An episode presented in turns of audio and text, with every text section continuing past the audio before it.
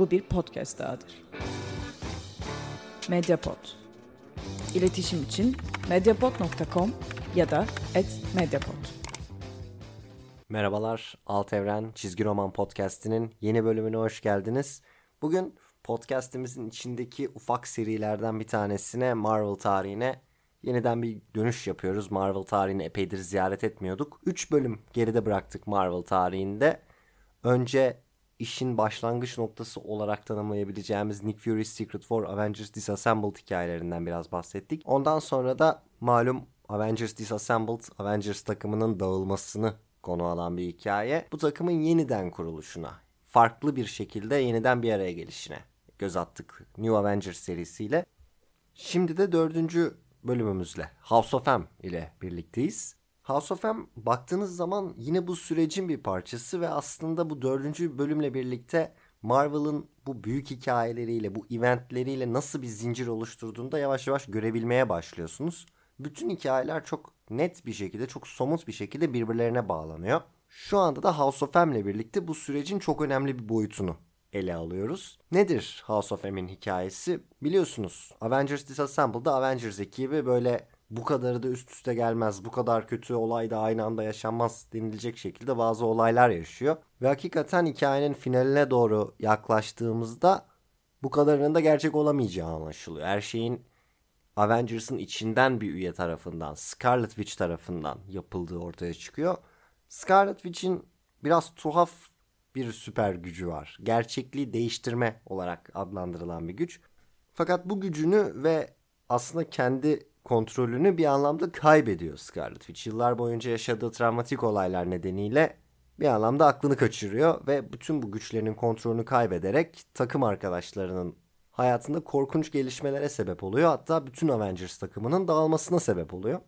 Ve tabi bu hikaye yaşandıktan sonra ortada şöyle bir soru var hala. Peki Scarlet Witch'le ne yapacağız? Ve House of M hikayesi de aslında bana sorarsanız 3 açıdan incelenmesi gereken bir hikaye. Bir tanesi bu soru. Yani Scarlet Witch'e ne olacak? Scarlet Witch'le biz nasıl mücadele edeceğiz? Nasıl baş edeceğiz? diye bir mesele var ve House of M'i açıp ilk sayısını okuduğunuzda zaten tamamen bu konu üzerine yazılmış bir sayı görüyorsunuz. Marvel evreninin ileri gelen veya en azından fikri dikkate alınan bütün karakterleri bu konuyla ilgili bir şeyler söylüyor. Bir şeyler yapmaya çalışıyor. Ve Scarlet Witch'in güçlerinin doğasına çok fazla girmek istemiyorum ama bir taraftan kendisi bir mutant bir taraftan işte gerçekliği değiştirme olarak adlandırılan güçleri var ama bir taraftan da bu güçler böyle hex magic denilen bir olaya bağlanıyor.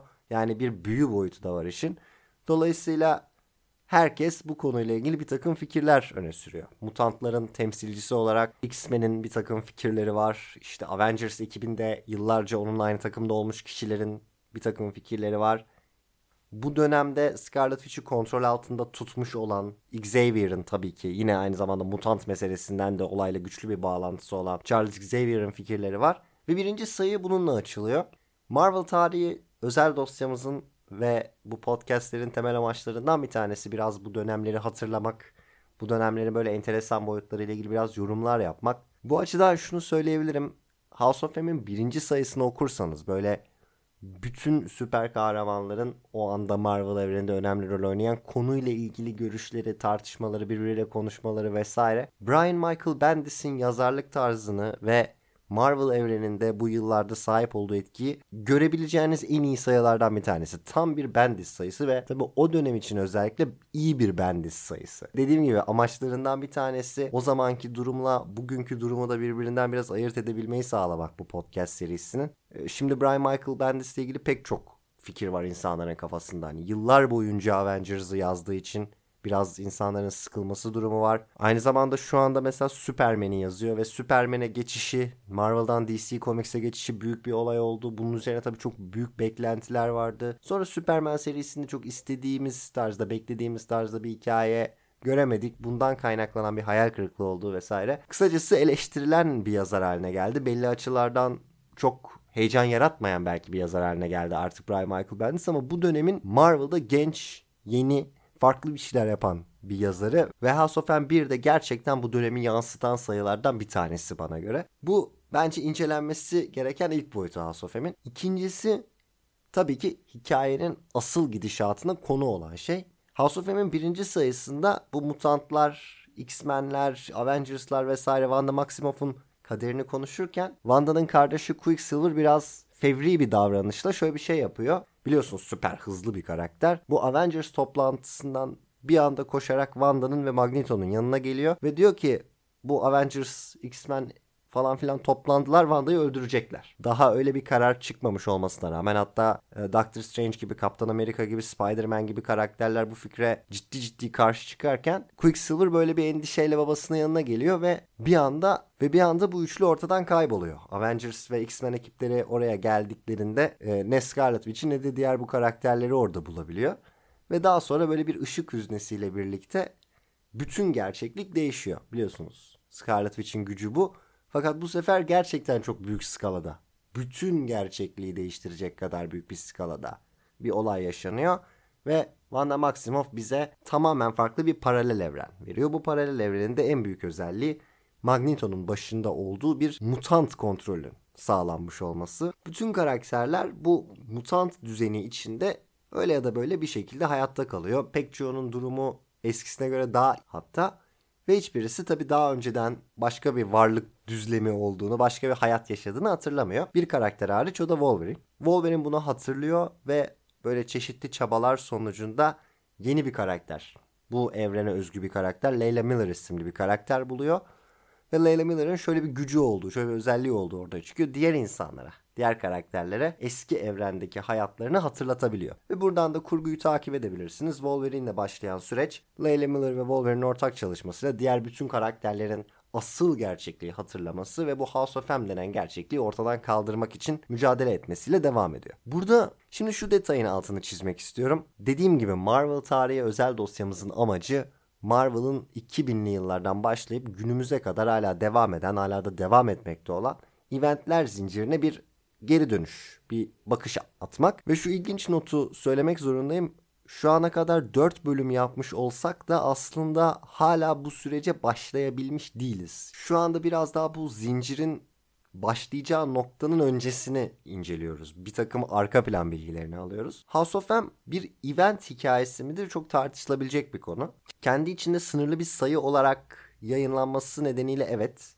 Aynı zamanda bugün eventlerle çok özdeşleştirdiğimiz böyle tie-in sayılarının yani aslında ana hikayenin bir parçası olmayıp o konsepte bağlanan diğer sayıların çıkmasıyla vesaireyle modern bir event hikayesini andıran pek çok boyutu var. Fakat bu yapının dışında olan bazı boyutları da var ve ben bu seriyi okurken aslında bunu bir Civil War gibi mesela bir sonraki bölümde bahsedeceğimiz Civil War gibi kesin ve net bir büyük olay hikayesi olarak çok okumuyordum. Avengers takımının kaderi ve tabi Wanda Maximoff'a ne olacağı sorusu önemli bir meseleydi. Fakat burada benim özellikle ikinci sayıdan sonra yani ayrı bir paralel evrene geçiş olayı yaşandıktan sonra en çok aklıma gelen şey böyle 90'ların sonunda gördüğümüz o Age of Apocalypse gerçekliği gibi mutantlar üzerinden oluşturulan yeni bir gerçeklik meselesiydi. Ve bunun bir yansıması olarak okuyordum. Hatta şöyle bir şey söyleyeyim. Tayin sayılarından bahsettik. Günümüzde büyük event hikayelerinin tayin sayıları genellikle çok merakla beklenen şeyler olmuyor. Yazarlar falan biraz belki zorlama olarak o hikayeye bağlanmak zorunda oldukları için biraz böyle sanki istemeye istemeye yazıyorlar bunları. Ve okurlar da genellikle hani bütün Marvel çizgi romanlarını okumalıyım, o eventi baştan sona hatmetmeliyim falan gibi bir yaklaşımları yoksa atlayabiliyorlar tayin sayılarını. Yani asıl event hikayesini okuyup diğer sayıları geçebiliyorlar veya sadece zaten okumakta oldukları serilerin tayinlerini okuyabiliyorlar. Burada mesela benim için tayinler enteresandı. House of M'i okurken en çok ilgimi çeken konseptlerden bir tanesi Spider-Man'di. Çünkü Spider-Man'in ilginç bir durumu vardı bu evrenin içinde. Mary Jane Watson'la değil Gwen Stacy ile evlenmişti. Ve tabii söylediğim gibi bu yeni yaratılan gerçekliğin önemli boyutlarından bir tanesi burada asıl kral olanların mutant karakterler olması. Yani mutant olmanın daha iyi bir şey olmasıydı. Ee, asıl Marvel evrenine, asıl Marvel gerçekliğine göre. Spider-Man'in de bunun içinde enteresan bir konumu vardı. Aslında bir mutant olmamasına rağmen toplumda kabul görmek için bir mutant gibi davranıyordu yani güçlerini bir mutasyon sonucunda kazandığını insanlara söylüyordu vesaire. Bunun gibi komik detayların olduğu bir seriydi. Fakat dediğim gibi asıl enteresan olan da bu komik detaylardı. Farklı bir şey okuma fikriydi ve bütün bu sürecin ben böyle okurken Aa işte Marvel evreni bir daha asla eskisi gibi olmayacak falan şeklinde bende bir etki yarattığını hatırlamıyorum. E, bu şekilde reklamı falan yapılıyor muydu %100 emin değilim. Muhtemelen yapılıyordu ama böyle bir şey düşündüğünüzde aslında bu reklamın yapılması da gayet normaldi. Çünkü birinci sayıyla birlikte yepyeni bir gerçeklik yaratılıyor ve bir daha hiçbir şey bildiğiniz gibi olmayacak dendiği zaman bu bir problem değil. Gerçekten yeni bir evren görüyoruz çünkü. Tabii ki böyle satmaları falan normal olurdu. Ama ne olursa olsun bu böyle promosyonu açısından, tanıtılması açısından, evren içinde ima edilen önem açısından öyle modern event hikayelerinden bir bölüm sonra Marvel tarihinde Civil War'la görmeye başlayacağımız kadar büyük bir olay falan değildi. Ve dediğim gibi okurken de en azından benim en çok ilgimi çeken şey House of M'in o farklı gerçekliğini görmek, karakterlerin bu süreçten kurtulmaya çalışmasını ve eski gerçekliği yeniden restore etmeye çalışmasını izlemekten ibaretti. Bu da bence House of M'in incelenebilecek ikinci boyutu. Dediğim gibi birinci boyut tam bir Bendis dönemi sayısıyla bütün karakterlerin Scarlet Witch'i ne yapacağız konusu üzerine düşünmeleri, bunun daha önceden yayınlanan Avengers Disassembled sürecine, New Avengers süreçlerine bağlanması, bu açıdan zincirin o halkalarından bir tanesi olması ve ikincisi de yeni bir gerçeklik içinde Marvel karakterlerinin hayal edilmesi. Dediğim gibi seriyi okurken ya bu da Marvel'ın son yıllarda en önemli hikayesi olacak kardeşim falan gibi bir düşünce pek kafamda yoktu. Ama incelenmesi gereken üçüncü nokta şu ki House of M finaliyle birlikte gerçekten Marvel'ın daha sonraki 10-15 yılını değiştiren bir hikaye oldu. Gerçekten finaliyle çok büyük anlam kazanan, finaliyle her şeyi değiştiren bir seri oldu. Biraz bundan bahsedelim ve bununla birlikte de bölümü noktalayalım. Normalde bu hikaye tipi çizgi roman dünyasında, süper kahraman çizgi roman dünyasında bir klişedir. Bir alternatif gerçeklik yaratılır. Ondan sonra bundan bir şekilde kurtulur, eski düzene dönülür ve herhangi bir kalıcı sonuç olmaz. Yani Döndüğünüz zaman dönersiniz ve olay biter. Hatta size bunun ilginç bir örneğini verebilirim. Yıllar yıllar sonra Marvel Age of Ultron diye bir hikaye yaptı. Filmden büyük ölçüde bağımsız bir konu. Hatta büyük ölçüde demeyeyim tamamen bağımsız bir konu var çizgi romanda. Yine alternatif bir gelecek, alternatif bir gerçeklik hikayesi olarak kurgulandı bu seri. Ve daha sonra bir zaman yolculuğu hikayesiyle bunu çözdüler. Muhtemelen bu zaman yolculuğu çözümünün biraz böyle bayağı biraz ucuz bulunacak olması nedeniyle de finale şöyle bir sonuç eklediler.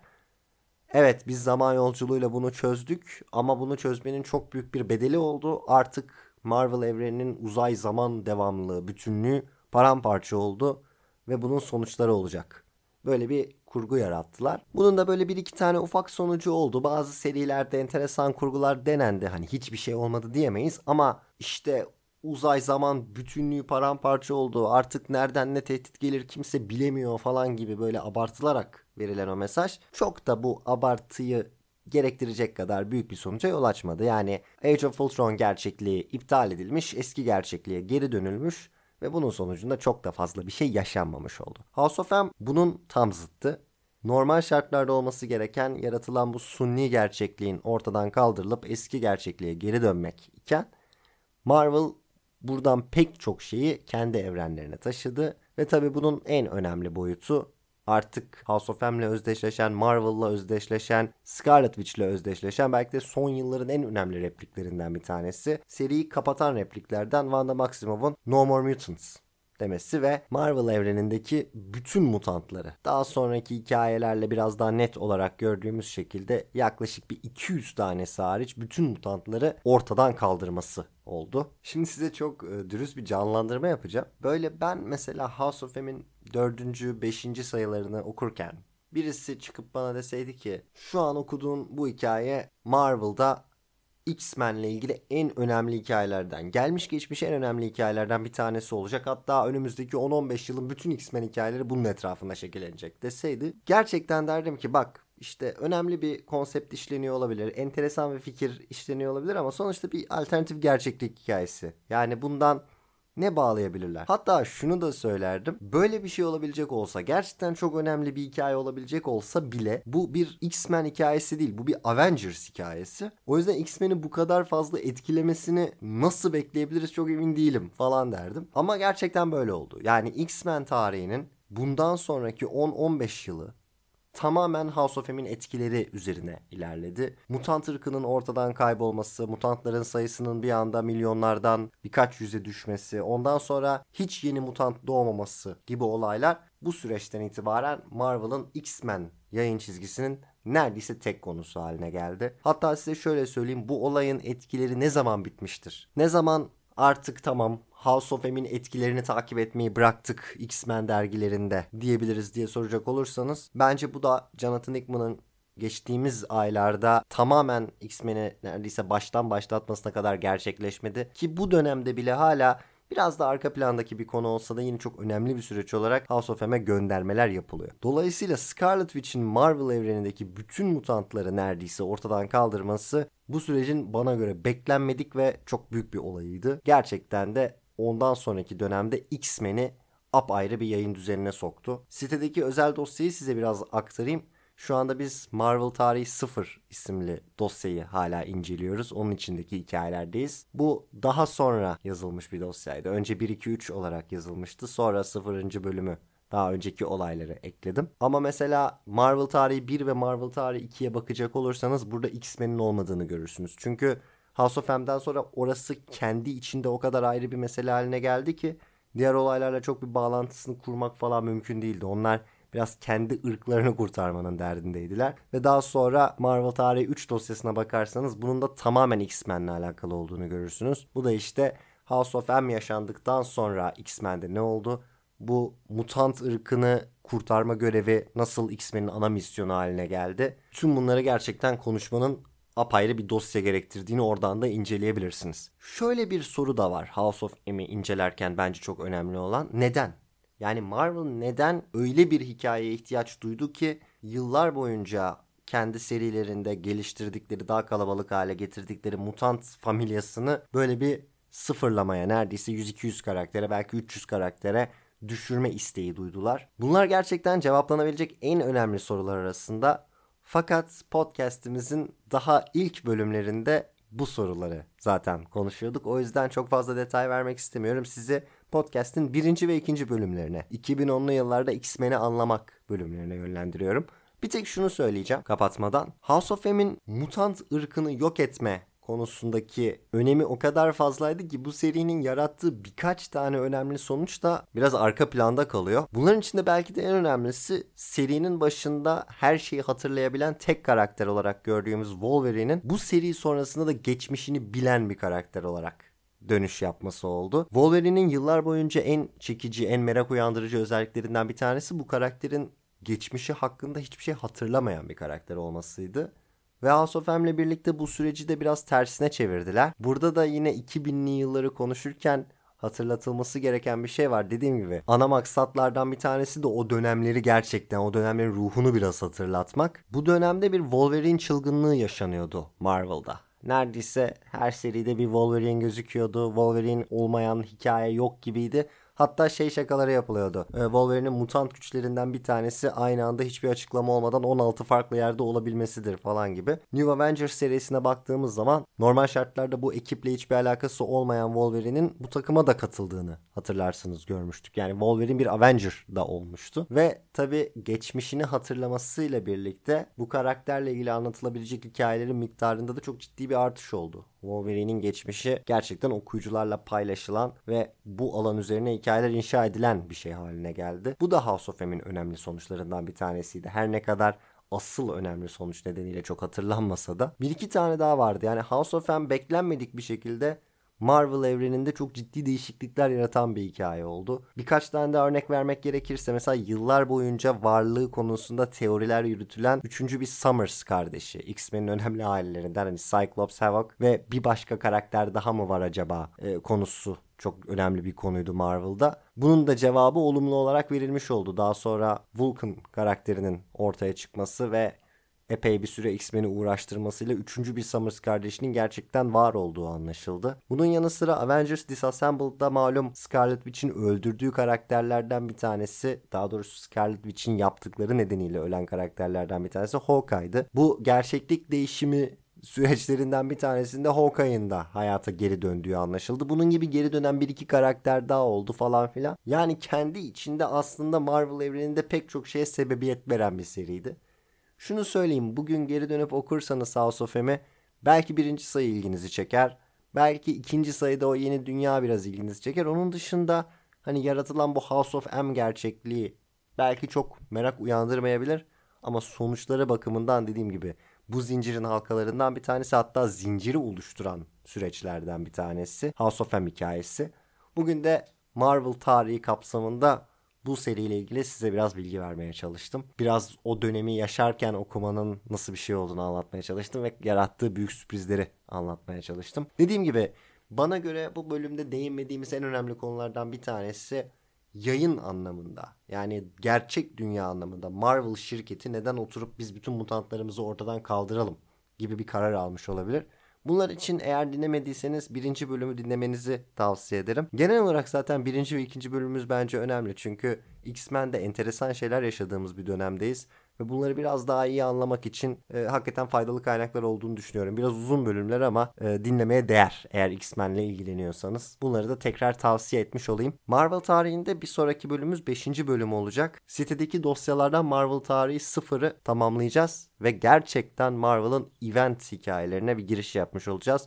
Çünkü bir sonraki bölümde Marvel tarihinin bir sonraki bölümünde konuğumuz Civil War olacak. Çok teşekkür ediyorum bu noktaya kadar dinlediyseniz. Bir sonraki bölümde görüşmek üzere. Hoşçakalın.